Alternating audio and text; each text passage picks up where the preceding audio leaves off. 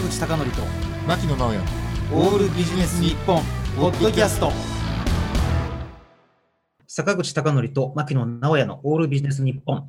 今日のテーマは気温と商品の売れ行きです。ああこれはね今年も暑かったですからね。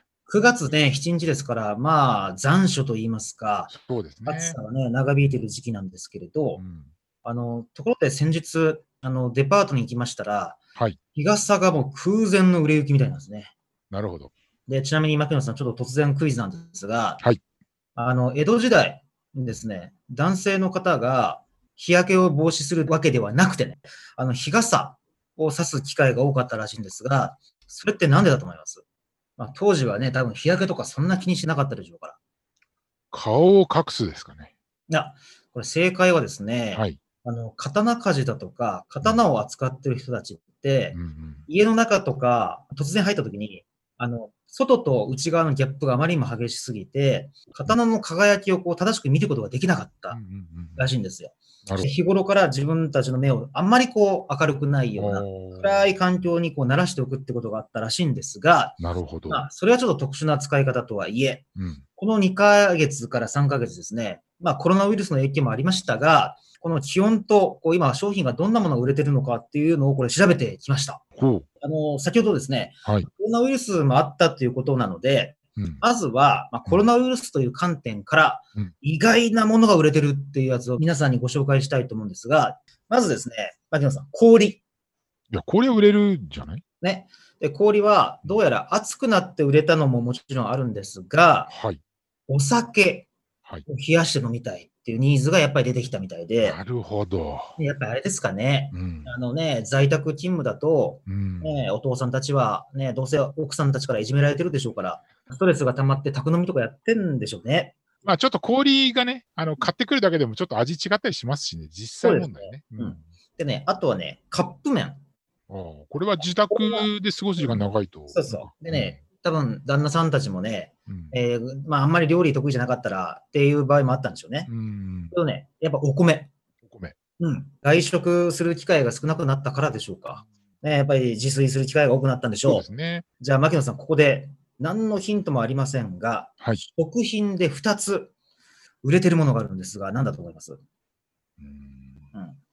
スイカと、はい。あとなんだろう、アイス。はい。全く違います。まあ、あの、2つ目はちょっとだけちょっと近いところあるんですが、はい。まずですね、納豆なんですね。え？納豆。これは正直わかりませんが、うん。まあ、ある雑誌とかでうん免疫を高めるための特集、あそのせいかなと。あと、もう一つはですね、やや近いという話をしたんですが、あ。はい。お菓子作りの元なんですね。はあ。はい。これは巣ごもりが増えたので、はいはいはいはい。まあ、ちょっと子供と一緒に作ってみようかっていう需要が多分高まったと思うんですね。うん。はい。で、もう一つ、逆に、えっ、と、牧野さんにクイズなんですが、はい。ドラッグストアで、はいこのコロナ禍の中で逆に売れなくなったものってのは何だと思います？化粧品商品。全般？えっ、と、全般はですね、上がってます。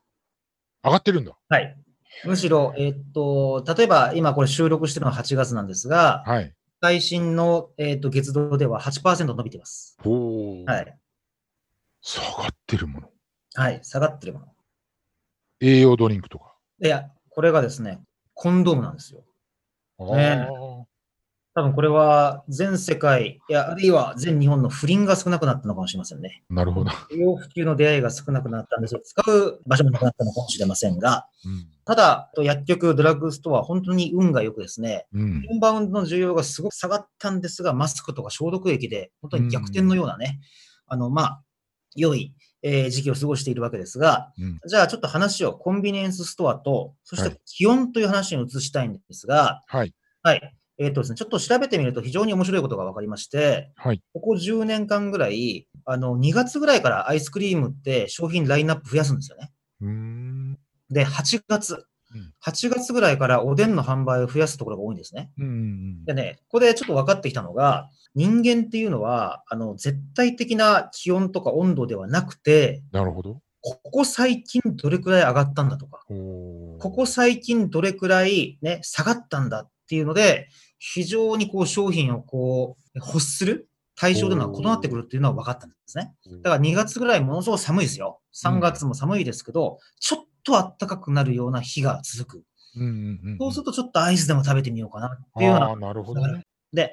もちろん8月も9月もね、暑いですよ。うん。暑いけど、例えば前の週とか、あるいは10日ぐらい前からと比べて、ちょっとね、え最近風冷たいねってなった瞬間に、絶対的な温度は高いんだけど、うんまあちょっとおでんとか買ってみようかなと。いうことになるわけですね。なるほど、だって、牧野さん、クイズなんですが、はい。まず暖かくなった側からなんですけどね、はい。まず暖かくなって、だいたい気温が何度ぐらい上がるまで、アイスクリームっていうのは比例的に伸びていくと思いますか？何度ぐらい？はい。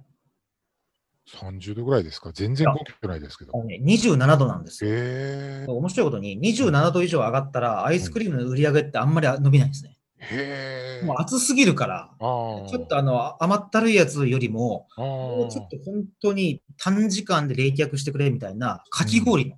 あ。ああ、なるほどね。だから、本当面白いなと思うのは、単純に純粋に比例的に上がるんではなくて、うんうんうん、あるこう敷地があるようで、うね、ん例えば、あの、かき氷と同じ動きをするのはスポーツドリンクなんですけど、はいはいはい、やっぱはい。りスポーツドリンクはあまりにも熱くなりすぎたら、ね、うんもちろん買う人はもちろん買いますから、うん売り上げが下がりませんけど、うんうんうんもっと急速にこう、温度、体温を下げてくれるようなものが欲すると。いうことなんですね。なるほどね。で今、あの、非常に面白い、あの、ビジネスのサービスがありまして、はい。えっ、と、全日本のみならず、全世界の衛星写真とかいうのを、これあの、見ることができるサービスってあるんですよ。衛星写真ね。うんね、あの、サテライトね。サテライトね。からのサテライトの写真を、えー確認することができる。はいはいはい。で、今、ちょっと僕も実は今研究してやってみたいと思うんですけど、はい。ある世界のどこの地域が温度が上がったら、うん。農作物が取れなくなる可能性がある。そうすると野菜とかが急騰する可能性がある。うん。ね、まさにこの2020年の夏もそうなりつつありますけど、でそのような形で、これまでは衛星写真っていう、まあ、単に写真だったやつを、はい例えば商品と組み合わせるとか、うん。さらにその商品の売れ行きが分かったら、その企業の株価を買ってみようだとか、なるほどなるほど。そういうところに、どんどんどんどん、なんか話が進んでいってるわけですね。うん。でそうすると、これが例えば、あの、突き詰めて考えると、よく暖冬だった場合は、はいやっぱり物が売れる、売れないとかですね。冷夏の場合は物が売れる、売れないみたいな、うん。本当は誰もあんまり検証していないんですけど、うん。神話というか都市伝はい説。がすごくこうね、あの、あるわけですがあ、りますそうね。いうのも、あの、ビッグデータと組み合わせることによって、本当のところどうなのっていうことが分かりつつある。で、あの、我々の仕事で言いますと、例えば原油の価格っていうのって、はいすごくなんかね、いろんなビジネスに影響しますよね。